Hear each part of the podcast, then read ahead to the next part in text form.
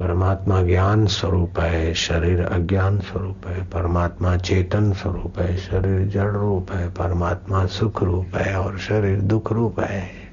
सुबह से रात तक खिलाओ, पिलाओ, निलाओ, घुमाओ फिराओ फिर भी देखो। कभी कुछ कभी कुछ, और अंत में तो बुढ़ापे में तो अल्लाह जाने। लेकिन अंत तो इस शरीर के अंत होता है। मैं चैतन्य अनंत का हूँ अनंत मेरे हैं। तो मौत के समय भी ये चिंतन आपको मुक्तात्मा बना देगा। रोग, बीमारी, शोक के समय भी आप निशोक रह सकेंगे। विक्षेप के समय भी आप समाधि के सुख में रह सके तो आपकी एकाग्रता, भगवत संबंधी एकाग्रता हो नहीं तो एकाग्र रहे, तभी तो आनंद आनंद रहा और फिर कभी रोग, शोक, बीमारी आई तो हाय रे, हाय छिर कूटते गए। ना ना। देखो, सत्संग से कितना क्या बोले, महाराज, सत्संग में टाइम बिगाड़े, पैसा बिगाड़े। भैया, दुनिया की संपत्ति लुटा कर भी सत्संग मिलता है तो सौदा सस्ता है। कितनी संपत्ति लुटाते, वकील बनते, डॉक्टर बनते इंजीनियर बनते हैं, उद्योगपति बनते हैं, बिजनेसमैन बनते हैं, बिज़नेस के कोर्स करते हैं, पीएचडी बनते न जाने क्या क्या बनते लेकिन अगर सत्संग नहीं होगा तो आदमी बेईमानी से पार होगा क्या? दूसरों का शोषण करके, शरीर के पोषण करके, शरीर को मैं मानकर दुखी तो होगा और क्या होगा? भोगी होगा, संग्रहखोर होगा, शोषक बनेगा, सत्संग नहीं है। जो सत्संगी नहीं है, वो सच्चा समाज सेवक भी नहीं हो सकता, वो शोषक होगा। समाज सेवा के महापुरुषों ने कहा, शरणानंद कि जो के जीवन में सत्संग नहीं है, सत्य का संग नहीं है, सत्पुरुषों का संग नहीं, वो समाज सेवक भी सच्चा नहीं बन सकता। समाज सेवक के बहाने में समाज को फुसलाने वाला पटाने वाला समाज शोषक बन सकता है। सत, सच्चा समाज सेवक तो सत्संग के बिना हो ही नहीं सकता। कुसंग से कोई समाज सेवक हो सकता है क्या? हम्म। कुवासना से कोई समाज सेवक हो सकता है क्या? अब कुसंग है कुवासना है तो उसके कर्म भले चाहे हम्म, लेबल अच्छा हो लेकिन अंदर से तो मौका मिलेगा तो कुछ भी हो जाएगा। लेकिन सुसंग है और सुवासना है प्रभु सबके हैं और अपने हैं सब में मेरे प्रभु हैं तो सिया राम मई सब जग जानी तो सबकी भलाई में अपने को आनंदित मानेगा सबकी सेवा में अपने को सुखद मानेगा। तो सच्ची सेवा तो सतपुरुष और सतपुरुष के संग में आए। फिर चाहे राजनेता हो, चाहे और हो, लेकिन ईमानदारी से भगवान प्राप्ति का उद्देश्य हो, वे ही सच्ची सेवा कर पाते हैं। बाकी सेवा के नाम पर चलता रहता है।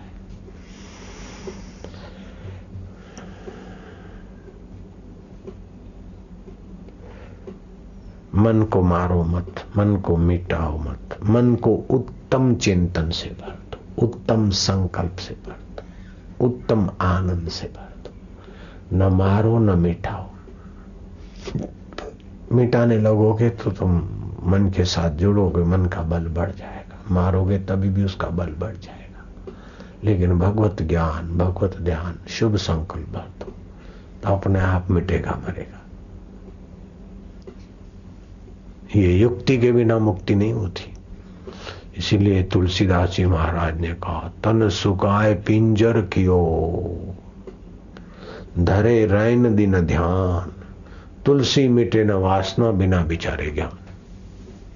राजा दिलीप रघुकुल शिरोमणि, राम राज्य में भगवान वशिष्ठ जी राम जी को सत्संग सुना रहे के नाराम, इस वासना ने जीव को कितना भटकाया।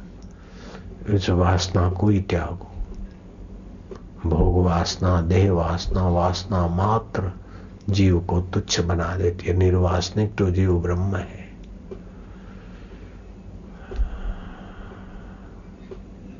निर्वासनिक तो नारायण का अविभाज्य अंग है। वासना ही इसको तुच्छ बनाती ऐसा करके एक प्रसंग सुनाया कि तुम्हारे कुल में राजा दिलीप हो गए। बहु रुपया आया और ऐसा रूप बनाकर आया कि राजा दिलीप।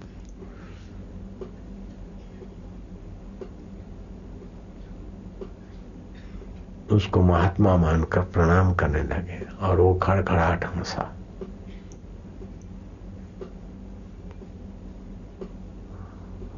दिलीप ने गौर से देखा कि, अरे, तू तो बहु रुपया कमाल कर दिया। ऐसा रूप में आया तो ले जा पाँच सौ रुपया। बोले, अभी हम नहीं ले सकते। हम व्यक्त साधु के वेश में आए। दिलीप बहुत खुश हुए।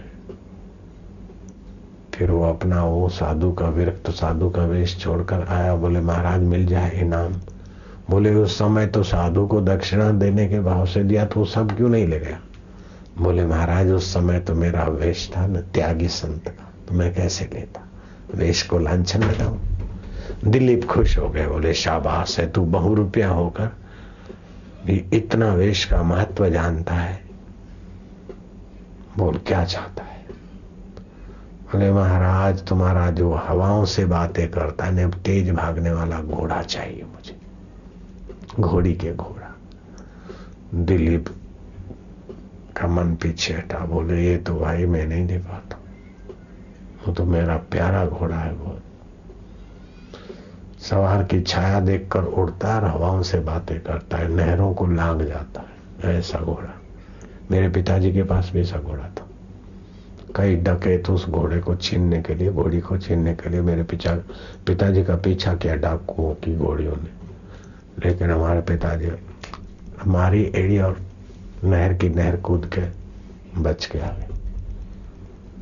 डकेतों के हाथ में नहीं आया हमारे पिताजी। वो घोड़ी छीनने के लिए हमारे पिताजी के पीछे पड़े थे जंगल में। मैंने ये बात सुनी। तो महाराज, क्या बताए आपको? बात विषय अंतर हो गया थोड़ा। पिताजी बीच में घुस गए। देखो ये मन की माया है।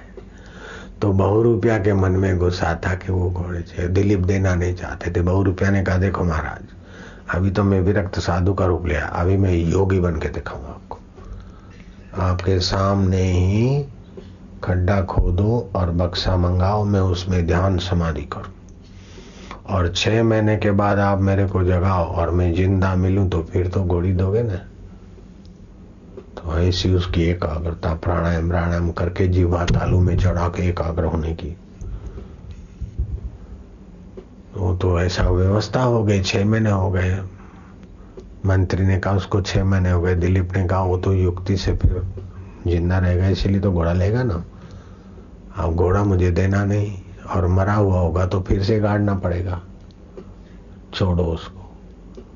तो जब देखा राजा का विचार नहीं तो मंत्री दोबारा काय को पूछे, काय को डांट सहे? ये तो मंत्री लोग तो होते हैं राजा को खुश रखने के लिए। राम जी समय बीतता गया, वर्ष बीते। घोड़ी तो मरी, घोड़ी की बच्ची, बच्चियों की बच्चियाँ भी मर गई, लेकिन वो वासना लेकर अभी भी वहाँ पड़ा है। तुम्हारे दिलीप राजा भी चले गए और राजा भी चले गए। राम अपने उस स्थान पे चलते और वहाँ खोद काम किया और वो बक्सा निकाला और खुलवाया। तो जीव ऊपर लटकी थी, प्राण यहाँ शस्त्र सार में टिके वशिष्ठ जी ने कुछ रख के गद्दी बद्दी जैसा कुछ तपिया मारी और जीव निकाली बाहर, जो तालू में लगी थी। तो बोलता है, लाओ घोड़ी, कितनी एकाग्रता तो एकाग्रता तो है, लेकिन एकाग्रता के पेट में भगवान नहीं भरा वासना भरी है तो हज़ारों वर्ष की समाधि के बाद भी बेचारी घोड़ी, अब घोड़ी की तो बुनियाद ही पूरी हो गई। इसलिए एकाग्रता के अपने, अपनी दुनिया में एकाग्रता बड़ी महत्वपूर्ण है, बहुत ऊँची है। पढ़ाई में भी एकाग्रता चाहिए, कवित्व में भी चाहिए, व्यवहार में भी एकाग्र व्यक्ति का प्रभाव पड़ता है। परमार्थ में भी एकाग्रता, लेकिन वो एकाग्रता परमार्थिक स्वर्गीय भोग भोगा के तुमको गिरा न दे, इसलिए हम तुम्हारे अंदर ऐसे संस्कार भरते हैं कि एकाग्रता में आप भगवान के रूप का, भगवान के स्वरूप का, भगवान के आनंद का, भगवान के ज्ञान का, भगवान की निश्चिंतता के संस्कार सहित वाली एकाग्रता तो आपका आध्यात्मिक सामर्थ्य बढ़ेगा। और फिर निर्भीक होगे तो सामर्थ्य का सदुपयोग होगा। और भगवान से आत्मीयता होगी तो हृदय में जीवन में रस आएगा। रस के बिना आप रह नहीं सकते। आंतरिक सुख के बिना। तो सामर्थ्य, निर्भीकता और रसमय जीवन, ये सभी की मांग है। कोई दीनहीन, असमर्थ, लाचार रहूँ ऐसा नहीं सोचता है। और कोई रूखा रूखा रहूँ, दुखी दुखी रहूँ, ऐसा भी नहीं सोचता। तो ये अब जीवन की मांग है, चाहे किसी जाति का हो, चाहे किसी गुरु को मानता हो, हमारा उसे कोई इनकार नहीं है, लेकिन ये आप सभी की मांग है। जिस गुरु को मानते हो मानो जिस धर्म को, मज़हब को, भगवान को, अल्लाह को, गॉड को, जिसको भी मानते हो, लेकिन ये आपकी गहराई की मांग है। ये मांग का उपाय यही है कि आप निश्चिंत जीवन जीने का रास्ता ले लो। निर्भीक जीवन जीने का रास्ता ले लो, रसमय जीवन जीने का रास्ता ले लो। नहीं तो कितना भी कुछ मिल जाए, आपको धर्म उपदेशक बन गए। जिसने परमात्मा सुख नहीं पाया, निश्चिंतता नहीं पाई नारायण में और वो गुरु बन गया, उपदेशक बन गया, सुधारक बन गया तो वो अपना आपके साथ ठगाई करता है बेचारा। हाँ मेरे को तो आज सुरेश ने बहुत ऊँची बात बताई, किसी शास्त्र की बताई। बोले, किसी को कोई लुटेरा लूट ले, किसी को कोई गुंडे, सब कुछ लूट के कहीं का ना रखे, फिर भी इतना घाटा नहीं। और लुटेरे लूट फाड़ करके इस रास्ते में उसका कपड़े भी छीन ले। यहाँ तक कि अंत में उसको मार भी डाले। फिर भी उस व्यक्ति का इतना घाटा नहीं होता। एक ही जन्म तो वो मरा, फिर दूसरा जन्म पाएगा। लेकिन जिसकी अज्ञानी लोग ईश्वर में प्रीति नहीं, ईश्वर को पाया नहीं, और चेले बना लेते, यहाँ अपने डिसाइपल बना देते हैं। तो उनकी श्रद्धा लूट लेते हैं। जो भगवत प्राप्ति की योग्यता है, भगवत प्राप्ति की ललक है, वो उनकी लूट लेते हैं और अपने मत में, पंथ में, मज़हब में केंद्रित कर देते तो ऐसे लोगों से बेचारे भक्तों को बहुत हानि होती है। लुटेरे इतनी हानि नहीं पहुंचाते जितना ईश्वर की प्राप्ति बिना के लोग गुरु बनकर अथवा उपदेशक बनकर अथवा बड़े पुजारी बनकर या कुछ बनकर या फादर बनकर या सुधारक बनकर आपको अपने में केंद्रित करते, कुंठित करते हैं। वो आपका तो महाराज धन, जागीर ले ले, फिर भी उतना नुकसान नहीं होता जितना ईश्वर की प्यास आपकी एक कोने में बाँध देते। बस ये करो। तो मेरे को भी ऐसे बहुत मिले थे, लेकिन कोई भगवान की कृपा रही कि हम उनके चक्कर में नहीं आए। आप हमारे मज़हब में आ जाओ, आप हमारे मत में आ जाओ, हमारे इसमें आ जाओ। भगवान की प्राप्ति होगी। तो मैं सोचता कि इनका मज़हब, इनका मत पंथ इतने सौ, दो सौ साल पहले था। नहीं था, सवा दो सौ साल पहले। आज से तीस साल पहले की बात। तो क्या इसके पहले भगवान नहीं थे क्या? फिर कोई मत, कोई पंथ, वो बोले, हमारे में आ जाओ तो ये मत, जो बांट दे, मती को अपने घेरे में डाल दे, वो मत पंथ है। मत पंथ कुछ हद तक ठीक है, लेकिन उन्हीं के दायरे में तो फिर आप सत्य उपासना में रुक जाओगे। सभी मत पंथों को धन्यवाद, थोड़ा बहुत जो लाभ लिया लिया। हम भी ले लिए लाभ, लेकिन अंदर की प्यास ने फिर कहीं किसी कुंडाले में रहने नहीं दिया। ऐसे ऐसे जोगियों से, ऐसे ऐसे लोगों से मिले कि बाप तुमको ये मठ दे देंगे, तुमको ये कर देंगे। वहाँ हमारा भी व्यक्तित्व था प्रभु। हम बोलते अच्छा महाराज हम सुनते फिर मैं उनको बोलता, जरा आता हूँ। अब अब भी तक नहीं गया मैं, वहाँ से जान छुड़ा के। ऐसा भी करना पड़ा। हम जरा आते हैं। सिटी मार के वहीं से भागे। है भगवान। जिसको ईश्वर प्राप्ति हुआ, वो तो हम उसकी चरण रज तो वंदन करने योग्य। और ईश्वर प्राप्ति नहीं हुई और वो हमको अपना चेला बनाना चाहे। अपने मत में, अपने पंथ में लगा देना चाहे तो इससे तो ढके तम को छीन ले तो कम घाटा है हमारा। ये मेरे को सुरेश ने सुबह बात बताई, मेरे को बड़ी अच्छी लगी जची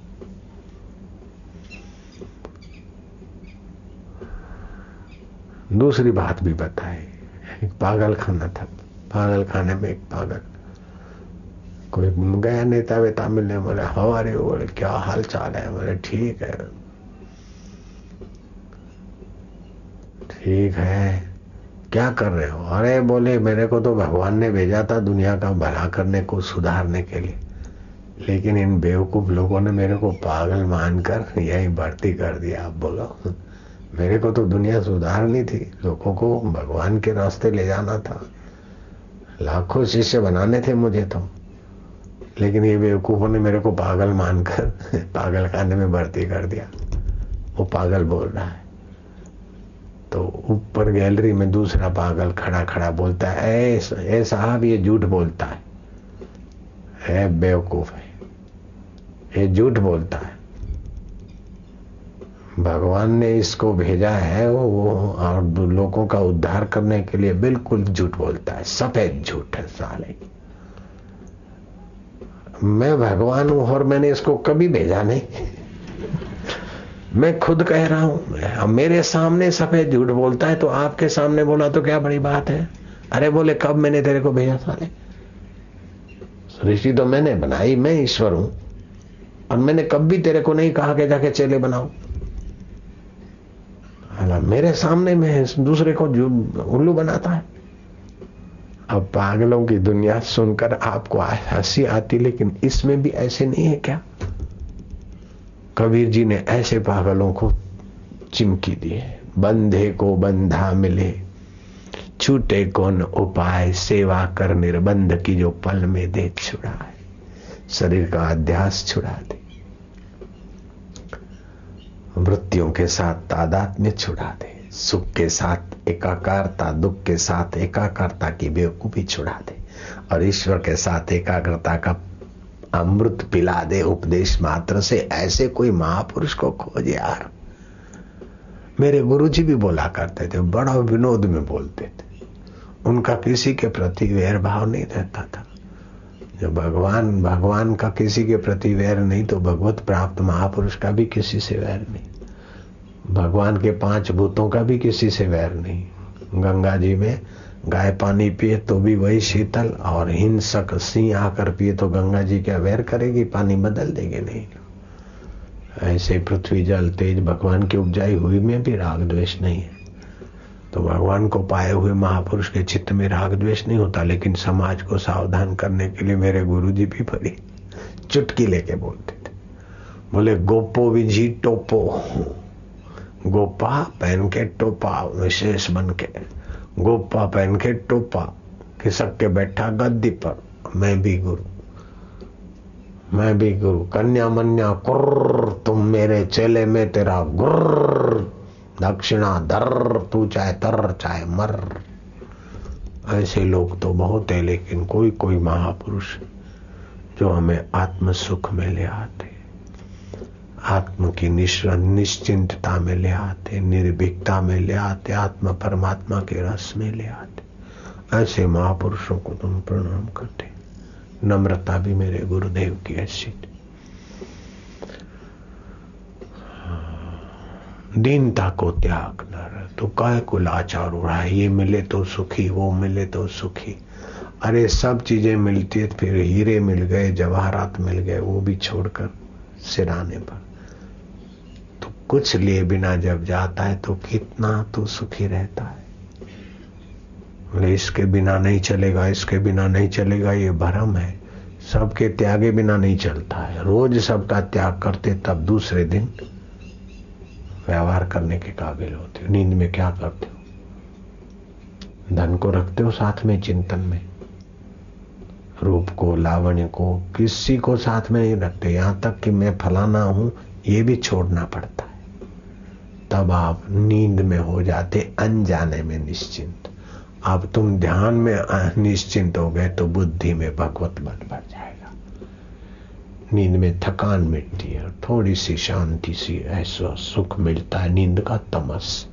लेकिन ध्यान के द्वारा, भगवत चिंतन के द्वारा शुद्ध सात्विक भगवत सुख मिलता। उसमें मौन बड़ी सहायता करता है सहज जीवन सुखमय जीवन ओम नमो भगवते वासुदेवाय ओम नमो भगवते वासुदेवाय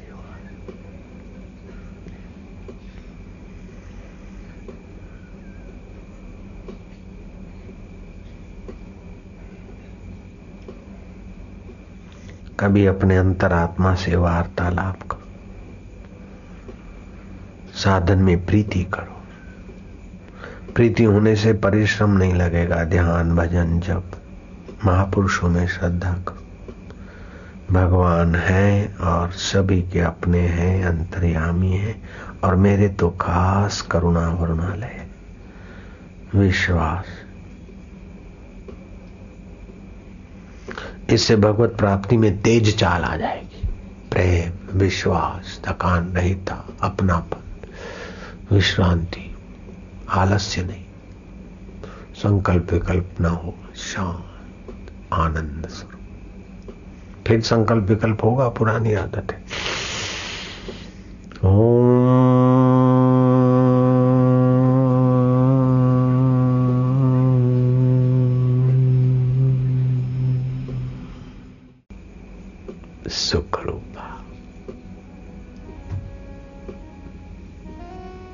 साक्षी रूपा माधुर्य रूपा।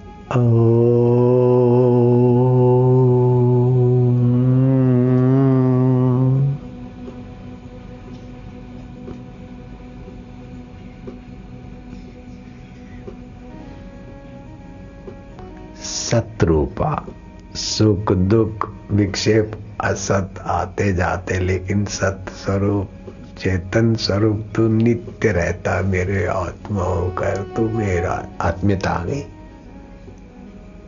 इतना सरल उपाय महाराज, उपनिषदों में, शास्त्रों में, महापुरुषों के वचनों में इतना लाभ होता है कि मन माना हम खपे जा रहे हैं। वकील बनकर, डॉक्टर बनकर, इंजीनियर बनकर, उद्योगपति बनकर, बेचारे सुख के लिए खपे जा रहे हैं और सुख टिकता नहीं। और यहाँ परमात्मा का सुख मिटता नहीं। ऐसे सुख में आप पहुँच सकते हैं। नारायण हरि नारायण हरि। ये शाम त्वंत गतम पापम। श्री कृष्ण कहते, जिसके पापों का अंत हो गया जना नाम पुण्य कर्म नाम जिसके पुण्य कर्म ज़ोर मार रहे ते द्वंद मोह विनिर्मुक्ता। भजन ते माम दृढ़ दृढ़ता से मुझ परमेश्वर को भजते। किम लक्षणम भजनम? बोले, रसनम लक्षणम भजनम। भगवत रस आने लगे तो समझो भजन हुआ। फिर माला करते करते, ध्यान करते करते, जप करते करते, शास्त्र पढ़ते पढ़ते जब रस आ जाए तो वहीं रुको। एक आध दो मिनट उसी रस में डूब जब करते करते जब जब करने का मन, जब उंगली रुक जाए और मन शांत हो जाए, ऐसा नहीं कि हम निश्चिंत हो गए, नहीं बेटा, निश्चिंत नहीं हो गए, नींद में आ गए, आलस्य में आ गए। ये निश्चिंतता नहीं।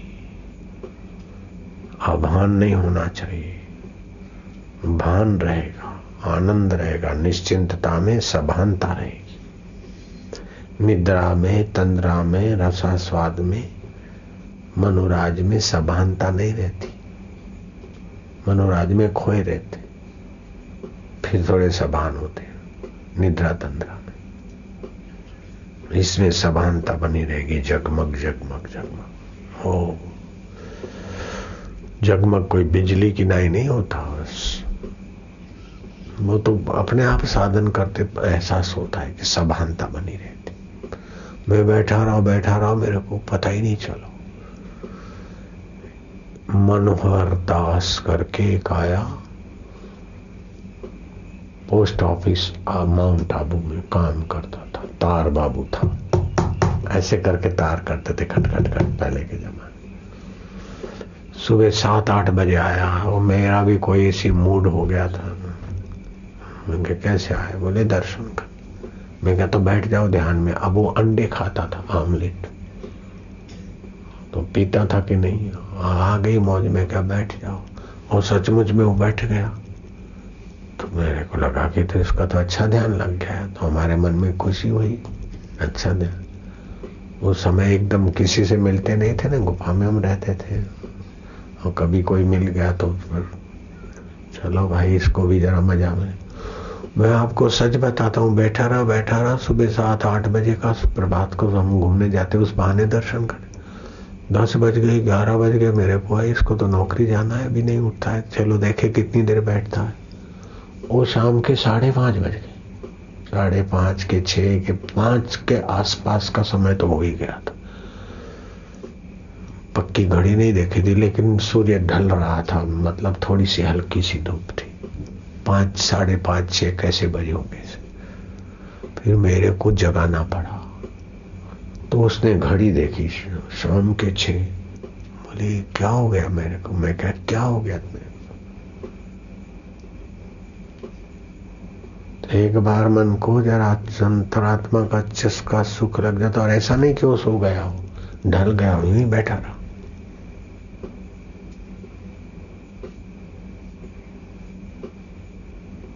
कैसी मन की ताकत अंडा खाने वाला आदमी। पक्की बात है, मेरे को पक्का पता है। उतार बाबू था, मनोहर दास उसका नाम था, और अंडा आमलेट खाता ये उसके समाचार थे। लेकिन कोई सज्जनता रही होगी, और वो वातावरण था कोई तुम भी देखो, एक दो घंटा बीत गया तो कैसे बैठे हो इतनी भीड़ में दो घंटे, तीन घंटे कोई आदमी जाए नहीं और अभी ध्यान भी नहीं कर रहे। तो मन को स्वाद आ रहा है तो समय का पता नहीं चलता।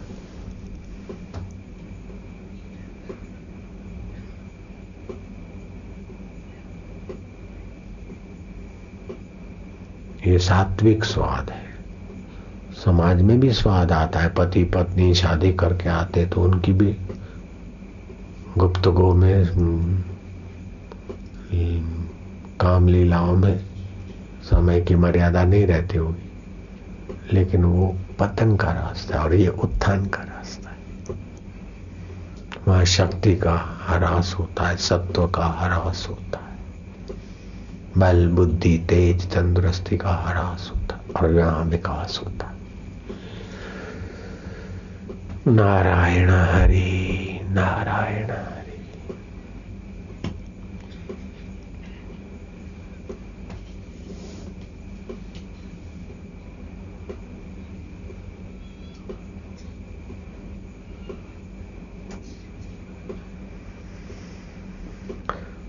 तो भगवान में आस्था श्रद्धा विश्वास आत्मीयता ये आने से भगवान स्वतः सुख स्वरूप लगेंगे। भगवान प्रेम प्रकट करने में आसानी हो जाएगी। भगवत भाव से, भगवत सेवा से। कभी कभी भगवान के लिए रुदन, गदगद कंठ हो गए प्रार्थना की। कभी एकांत में बैठे रहे। पुकारते पुकारते चुपचाप गोपियों जैसा आवाहन करे। शबरी की नाई प्रतीक्षा भी करेंगे कि भगवान, आज नहीं तो कल, अभी नहीं तो फिर कभी तुम तो मिलोगे मिलोगे मिलोगे। ऐसे वार्तालाप करे, पूजा प्रार्थना करे, इससे भगवत प्रेम बढ़ेगा। और भगवत प्रेम बढ़ा तो मन भगवान में लगेगा तो निश्चिंतता आएगी। जगत की चीज़ों की आसक्ति नहीं है, अपनापन नहीं है, शरीर में मैं और संसार में मेरा तो निर्भीकता भी आएगा। आत्मा अमर है तो कौन मार सकता है? महाप्रलय भी मुझे नहीं मार सकते तो इधर क्या हो जाएगा? निर्भयता भी आएगी और ईश्वर के साथ आत्मीयता है तो प्रेम रस भी आएगा। जैसे बैटरी होती ना, कुछ ही मीटर देख पाते हैं हम उजाला। लेकिन चलते जाओ तो कई किलोमीटर उजाला हो जाता है। ऐसे ही थोड़ा से प्रकाश में आप चलना शुरू करो। प्रकाश होता ही जाएगा, रास्ता तय होता जाएगा। सत्संग बहुत ज़रूरी है। नारायण नारायण नारायण नारायण नारायण। निश्चिंत होने में सभी भगवान को, सब कुछ भगवान को सौंप दो तुम्हें माता च पिता तुम्हें ऐसा कर सभी के प्रति भगवत भाव रखो। ये निश्चिंतता में मदद करेगा। और ज़्यादा भोग सामग्री की चिंता या संग्रह ना करो। ये निश्चिंत होने में मदद करेगा। जितना हो जाए फालतू वासनाओं, चाहों को मिटाते जाओ और भगवत चाह भर दो। प्रियतम अपने में है और अपने है। किसी को बुरा ना मानो। किसी का बुरा ना सोचो, किसी का बुरा ना चाहो, किसी का बुरा ना करो। तो हृदय की मलिनता मिटने लगेगी। और स्वच्छ हृदय तो निश्चिंत होने में सहायक है। नारायण नारायण नारायण नारायण। ऐसे ऐसे लोग आते हैं कि देख के आश्चर्य होता है। पाँच छह दिन पहले एक आदमी आया, जो सूरत में उसने तो खूब विरोध करवाया, अखबारों में छपवाया। समाज का लीडर था और मेरे को बोले, फिर दूसरे ने बताया कि अब तो इसको बड़ा कुदरती कोप हो रहा है। एक बेटा जेल में, दूसरा जेल में जाने वाला है। और वो गृह मंत्री, गृह मंत्रालय का सचिव सचिव रह चुका था, सूरत का था। अभी गांधीनगर में रहता है। देखो तो बेचारे की हालत ऐसी हमारे विरुद्ध उसने बहुत बहुत षड्यंत्र किए। हमने देखा कोई बात नहीं, गुजर जाएगा। भगवान अपने को मज़बूत बनाते। लेकिन उसकी तो खबर ले और आदमियों को भड़काया तो वो आदमी जन्माष्टमी के सत्संग कार्यक्रम में, सूरत में बारिश रिमझिम होती थी। तो चाहे किलारी वाले ने मेरे फ़ोटो का कैलेंडर लगा रखा था, वो कैलेंडर उतार के पैरों में फेंक दिया और मेरे फ़ोटो के ऊपर नाचने लग गए। बोले, तुम्हारा बापू क्या है? काय कुदर जाते हो, क्या कर लेगा? वो दो आदमी ही फिर बेचारों को पैरालाइज हो गया रात को और सुबह होते होते दोनों मर गए। भगवान साक्षी है, ये वहाँ के लोग सब जानते। अब मैंने कुछ नहीं करा, लेकिन कैसा है, हम उसमें निश्चिंत होते हैं तो वो हमारा चित्र का अनादर करने वालों को भी खबर दिला दिया और उनका कोई षड्यंत्र था, बड़ा कुछ हमला बोलने का, धावा बोलने का, वो सब डर के मारे भाग गए। सत्संग में विक्षेप करने का था सब ठीक हो गया। आप ही ईमानदारी से ईश्वर में लग जाओ, बाकी का तो कुछ भी आने वाली है, मुसीबत हवा हो जाती। एक बार बुद्ध भगवान बैठे थे, अपने निश्चिंत आत्म शांति भिक्षुक आगे पीछे बैठे थे। बात करते करते ध्यान मग्न हो गएँगे, जो भी हुआ होगा। बिल्कुल पक्की बात बता रहा हूँ ये। प्रमाणभूत बात है। पहाड़ से कोई चट्टान लुढ़की और धड़ धड़ तो आस पास के भिक्षुक तो भाग गए। और चट्टान जिसी से टकरा थी उस चट्टान की भी हालत बुरी थी लेकिन वो सीधी चट्टान बुद्ध पर आ रही ऐसा लगा। सब चिंतित हो के बनते को। लेकिन बुद्ध निश्चिंत थे तो वो चट्टान किसी दूसरी चट्टान से टकराए और दो टुकड़े हुए, और बुद्ध के एक दाहें निकल गई, दूसरी बाहें निकल गई। और बुद्ध जो के त्यों निश्चिंत समाधि में बैठे। फिर भी इस चट्टान के टकराव से एक छोटा सा कंकड़ी बुद्ध के पैर के अंगूठे को लगे, जरा सी। बुद्ध ध्यान से उठे, भिक्षुकों को कहा कि मेरे सम्यक ध्यान में यह कमी होगी, इसलिए तिनका लगा। नहीं तो हम सम्यक निश्चिंत ध्यान नारायण में होते। नारायण शब्द मैंने मिलाया सम्यक ध्यान की कमी के कारण ये तिनका लगा। नहीं तो आप सम्यक ध्यान में हो तो प्रकृति के प्रकोप भी चले जाते।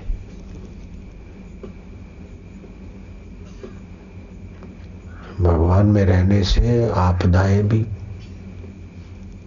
साइड कर जाती। कभी आती है तो थोड़ी सी, और आती है तो बल बढ़ा के जाती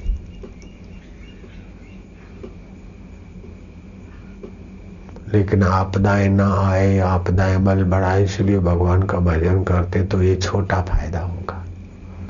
लेकिन भगवान ही भजन के योग्य है, और भजन, भगवान के भजन के बिना कभी कोई पूर्ण सुखी नहीं हो सकता है। भगवान सुख स्वरूप है, ज्ञान स्वरूप है, आनंद स्वरूप है। भगवान का भजन करने में कितना भी दुख मिले तो वो भी तितिक्षा और तपस्या है। बस, चाहे तू कुछ भी दे दे तो भेजता है दुख तो ठीक है। प्रसाद है महाराज। ऐसे करते करते तो आपके लिए दुखद प्रारब्ध भी दुख नहीं देगा। दुखद घटनाएँ भी, अंतकरण को दुख नहीं देगी। नारायण नारायण नारायण नारायण। बेटा मर गया। दुखद घटना है। और गौरांग का कीर्तन चल रहा है और वो ब्राह्मण कहता है, पत्नी को तू जाने में जाने अभी सत्संग चल रहा, कीर्तन चल रहा। सत्संग, कीर्तन पूरा हुआ, गौरांग ने पूछा कि तुम्हारा बेटा कहाँ है? बोले, मेरा बेटा नहीं था, जिसका था वो ले गए। कौन ले गए? बोले, उसको कुछ पेट में दर्द हुआ और चल बसा है अपना कीर्तन चल रहा था, अब उसकी अंत्येष्टि करें। बोलो, दुखद घटना है और दुख नहीं हुआ।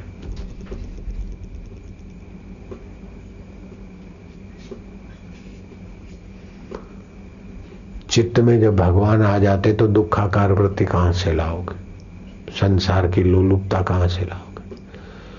मन में संसार नहीं आता, मन संसार में नहीं जाता, भाई मेरे चित्त की वृत्तियों पर मन सवार होकर दौड़ता है। इसलिए योग चित्त वृत्ति निरोध योग का मतलब है आपकी चित्त की वृत्ति निरुद्ध हो जाए।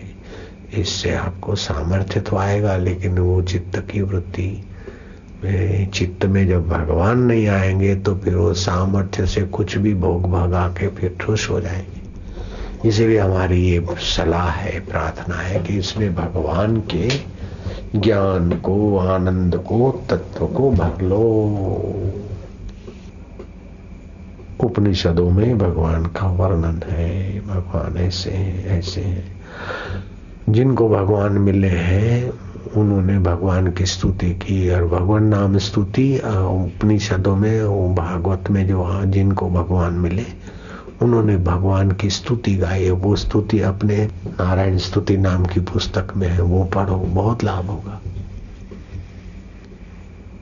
उससे मन में भगवान, चित्त में भगवान भरने में बड़ी सुविधा होगी। भगवान नाम महिमा और भगवत स्तुति दोनों पुस्तक पढ़ने से आपके चित्त में भगवान बैठ ही जाए बिल्कुल। अब मेरे को आई बात याद।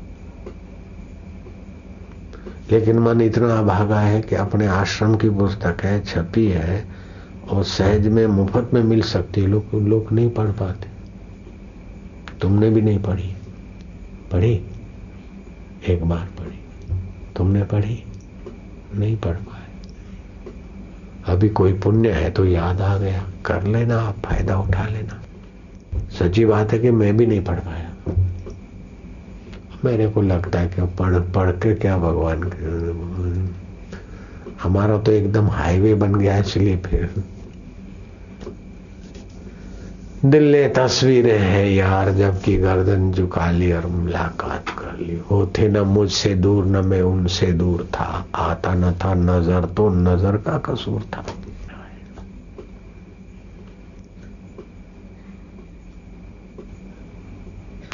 न मैं अपने गुरु का वर्णन कर पाता हूँ और न भगवान का कोई पुस्तक पढ़ पाता हूँ। कोई पढ़े थोड़ी देर तो सुन लिया मैं पढ़ नहीं पाता।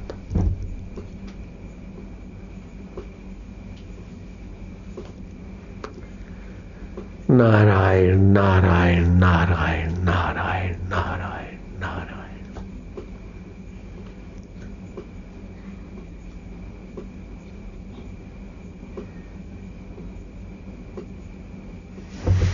हम्म। शुरू शुरू में भले करो, लेकिन ऐसे करते रहने से ध्यान नहीं लगता। ध्यान का करता जब शांत हो जाता है, तब ध्यान लगता है।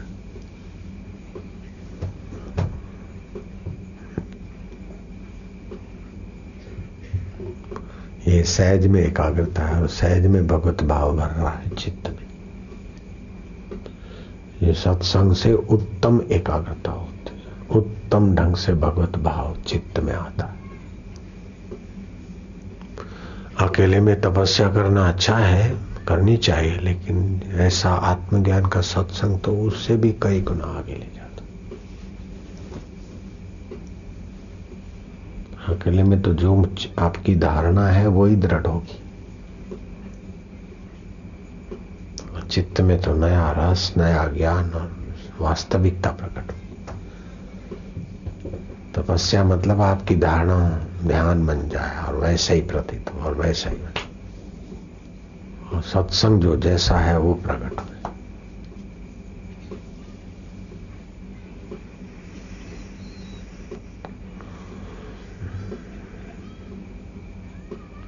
और सच्ची पूछो तो भगवत ध्यान तभी लगता है जब भगवान का अनुग्रह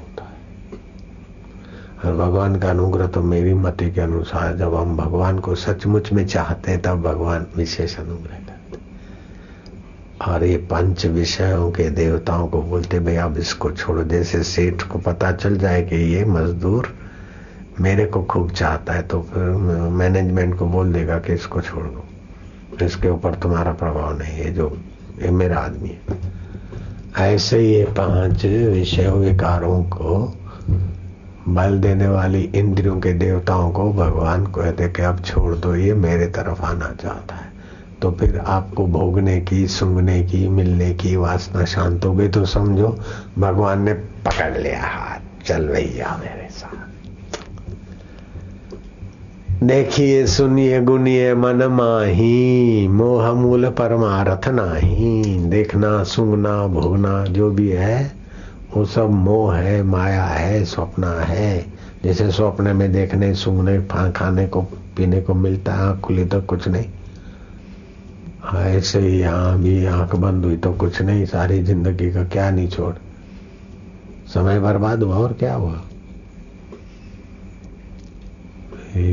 फिर उसमें खा लिया बस, लेकिन वो खाने की, स्वाद लेने की वासना मिट गई।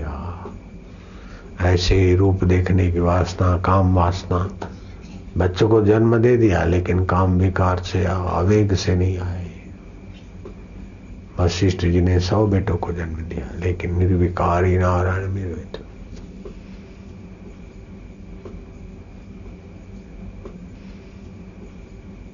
अभी तो काम के वेग में बेटों को तो जन्म देना नहीं है, ऐसे ही अपनी शक्ति का आरास एक संत बोलते थे, राम सुखदास जी। बोले, वो किसान कैसा हो जो खेड़े और बीजारोपण न करे? ऐसे ही लोग संसार व्यवहार करे और गर्भाधान नहीं करते। संतान प्राप्ति के लिए गर्भाधान के लिए संसार व्यवहार होता है। भूमि खेड़े और बीजारोपण नहीं करे तो तो मूर्ख हुआ किसान। ऐसे संभोग करे और संतान नहीं चाहिए तो तुम मूर्खता में शक्ति का राशि तो कर रहे हाँ?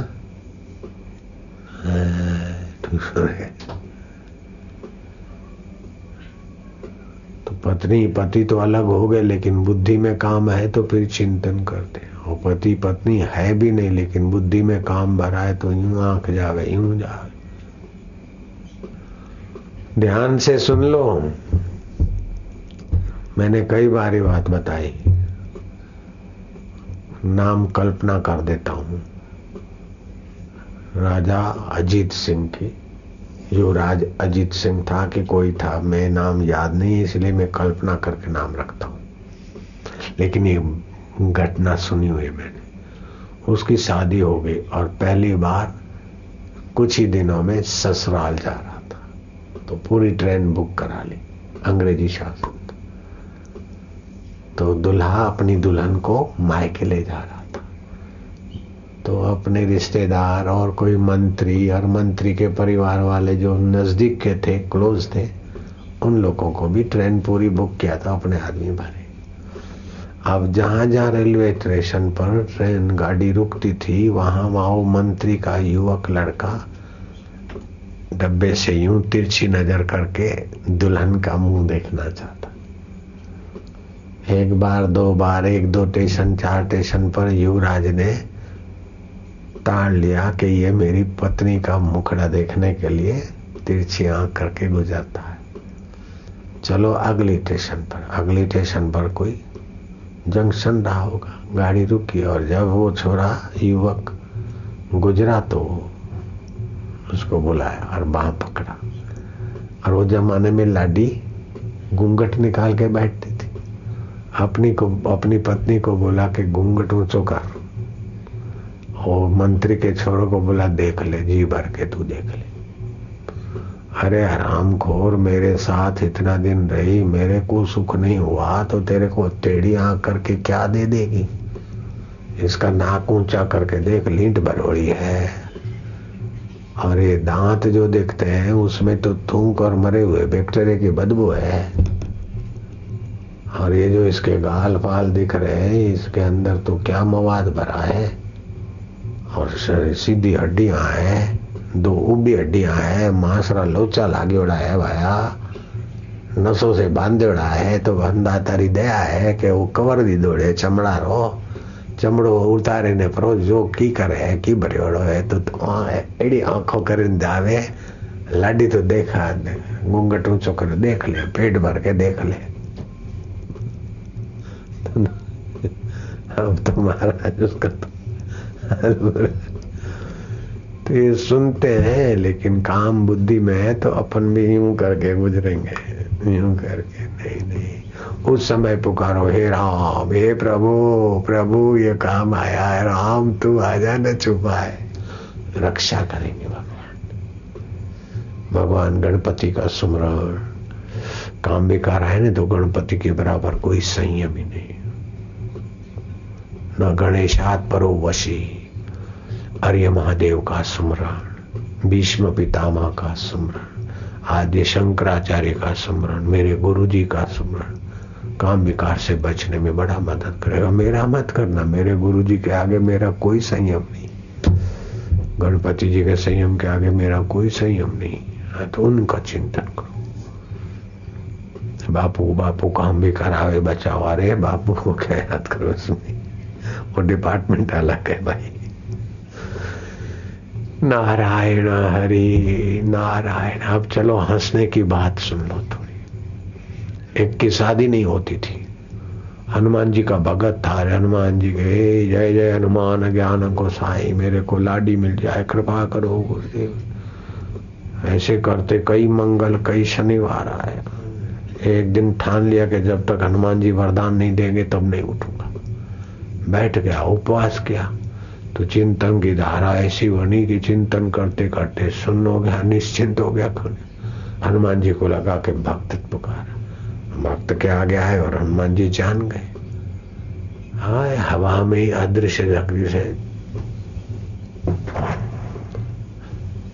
देखा कि हनुमान जी थप्पड़ मारते, बोले, प्रभु, एक थप्पड़ नहीं, चार मारो, लेकिन पत्नी का वरदान लेकर ही उठूँगा। और भी मारो लेकर पत्नी प्राप्ति का वरदान।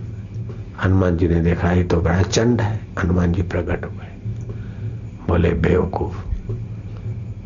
बाल ब्रह्मचारी लंगोटी वाले से पत्नी प्राप्ति का आशीर्वाद मिल सकता है? सीताराम सीताराम, जप कर। युगल सरकार है तो तू युगल बनेगा। ये उनका विभाग है। ब्रह्मचारी, और मैं पत्नी कैसे दे सकता? सीताराम सीताराम जपा, उसकी शादी हो गई। मैंने ये सुना है जोक्स हो कि जो भी हो, कानपुर के सम्मेलन में सुना हुआ है, साधुओं का सम्मेलन हुआ था बत्तीस बत्तीस साल पहले। फिर वो कुंभ के मेले में गया और वो बेचारा देहाती था तो पत्नी यूँ करती, इधर गई और वो उधर गया तो शुरू में थोड़ी दूरी हो गई तो ढूंढते ढांढते मिली नहीं तो फिर गया सीताराम सीताराम। वो सुबह गया, रात दोपहर हो गई, सरकार सोए, हनुमान जी को चिंता हुई। हनुमान जी ने पीछे से आकर गोडा ठोक दिया। अरे बेवकूफ़, क्यों सरकार को? विश्रांति के समय भी बैठा है। उस सरकार की श्री रामचंद्र जी की सीता चली गई तो वो नहीं ला सके, मैंने ला के दी। ये मेरा विभाग है दिस इज़ माय डिपार्टमेंट मेरे यहाँ मथा टेक तिलक और अब प्रार्थना करके पत्नी मिल जाए जा इधर से इधर ही जाएगा, वहाँ घूम रही। वो तेरे लिए बैठी है। तो उसके लिए इधर भगवान को सता रहा हमने राम जी को सीता मिला दी तो तेरी सीता भी तेरे को मिल जाए जा इधर। अब सरकार को मत सताओ। तो ये संसारी चीज़ें अलग अलग चीज़ें अलग अलग उपलब्धि के लिए अलग अलग मंत्र हैं अलग अलग उनका देवता है अलग अलग उनका विभाग है। और स्वार्थ पूर्ण करते हो तो कहीं गड़बड़ होती तो प्रत्यवाय लगता है, दोष लगता है। लेकिन भगवान का भजन आप करो तो उसमें कहीं गलती हो तो भी भगवान समझते कि अपने लिए कर। घर में नौकर है और चाय की तपेली गिर गई तो अरे मूर्ख है, अंधा है। इतना नुकसान किया। आप आराम कर रहे और मित्र आया और चाय बनाया, उसके हाथ से तपेली गिर गई। अरे आपको लग गया तो नहीं। आप ये नहीं बोलेंगे चाय डुल गई तो अंधा है, ये लगा तो नहीं, क्योंकि मित्र के भाव में स्नेह है, सेवा है। ऐसे आप भगवान के लिए स्नेह और सेवा करते हैं तो भगवान आपका ख्याल रखते हैं। बोलो, कितनी मौज हो गई।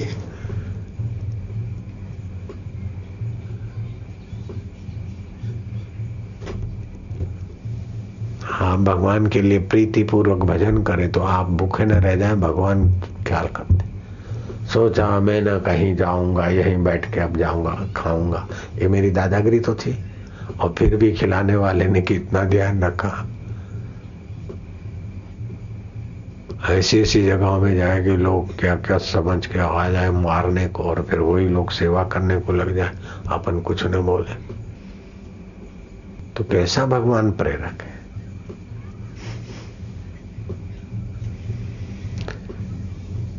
जो भगवान के स्वभाव को एक बार जान लेने तो भगवान के भजन के बिना वो रह नहीं सकता। उमा राम स्वभाव यही जाना। तजी भजन हो भजन छोड़कर और कोई और उपाय नहीं करेगा। भगवान का इतना दयालु, प्रेमी, सुखमय स्वभाव जानकर फिर भगवान की भक्ति सत्संग के बिना, हम भगवत प्रीति के बिना रह नहीं सकते। चाहे कितना भी वाह वही सुविधा सब मिल जाए, लेकिन सब फीके। छोड़ो। एकांत में जाने दो। लोग बेचारे क्या क्या करने को तैयार है? बापू जी के लिए ये कर दे, वो कर दे, ये कर दे, वो कर दे नहीं बाबा। अब हमको, हमारे यार में रहने दो।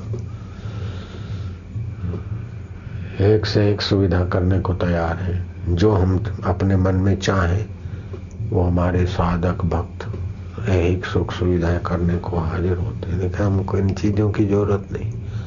हमारा तो ये तकिया भी कंतान का है तो अच्छा लगता है। इन्होंने फ़ैशन करके कंतान पर भरत कर दिया, नहीं तो मुझे इनसे क्या लेना था? मुझे तो अपने आप में तृप्ति है।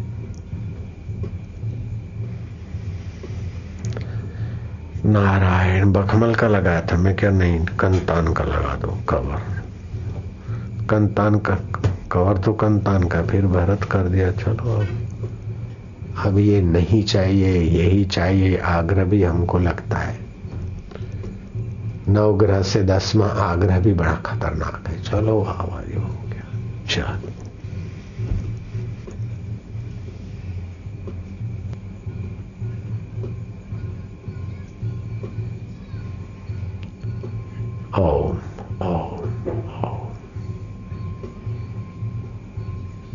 अच्छा तुम जरा पढ़ लो, वशिष्ठ भगवान क्या कहते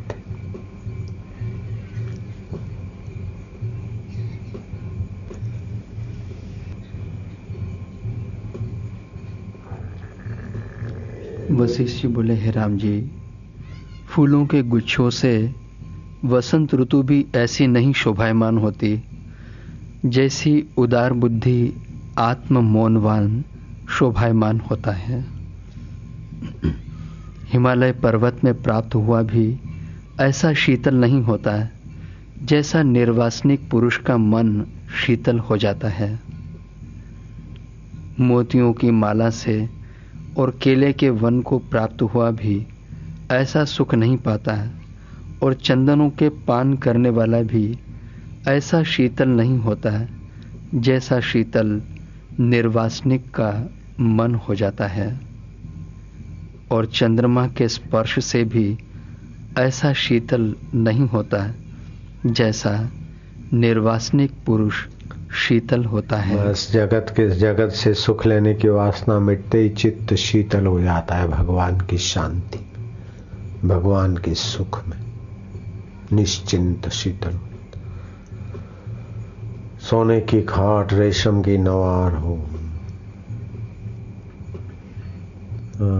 फूलों की शया हो। चांदनी रात हो। अप्सरा आकर कंठ लगे, फिर भी इतना सुख नहीं मिलता जो निर्वासनिक के चित्त में शुद्ध सुख होता। उसमें तो विकार और थकान इसमें तो निर्विकार और नारायण। हाँ हे राम जी ऐसा भगवान ब्रह्मा इस सुख में जहाँ हम तुमको ले जाते वो ब्रह्मा जी उस सुख में विष्णु जी उस सुख में शिव जी उस सुख में समाहित रहते। हम आपको वहाँ ले जाना चाहते जो ब्रह्मा, विष्णु, महेश जिसमें मग्न रहते हैं, हम आपको वहाँ ले जाना चाहते सूंग के मज़ा नहीं, देख के मज़ा नहीं, पकड़ के मज़ा नहीं, छोड़ के मज़ा नहीं, अपने आप फिर वो सुख ध्यान के समय, ज्ञान के समय तो रहे, व्यवहार में भी बना रहे। चमचम चमकता। यही परम उपलब्धि है, यही पराकाष्ठा है। रिद्धि सिद्धि भी कुछ नहीं। हनुमान के पास अष्ट सिद्धि नवनिधि थी। छोटे हो जाते थे, उड़ जाते थे, बड़े हो जाते। राम लखन को कंधों पे बैठा कर उड़ान भरते। ये सारी योग्यता थी, लेकिन ये सुख आत्मज्ञान का पाने के लिए हनुमान जी की, हनुमान जी ने राम जी की सेवा बिन शर्ती शरणागति की और उपदेश मिला तत्व ज्ञान का, तब पूर्णता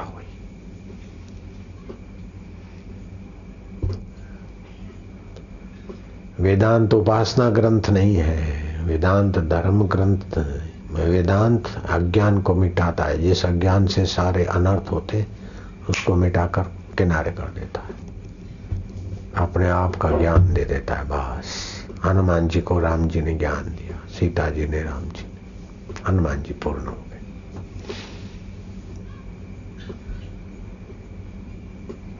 प्रचेताओं को विष्णु भगवान के दर्शन हुए शिव जी ने के विष्णु के मंत्र देने से शिव जी के दर्शन हुए।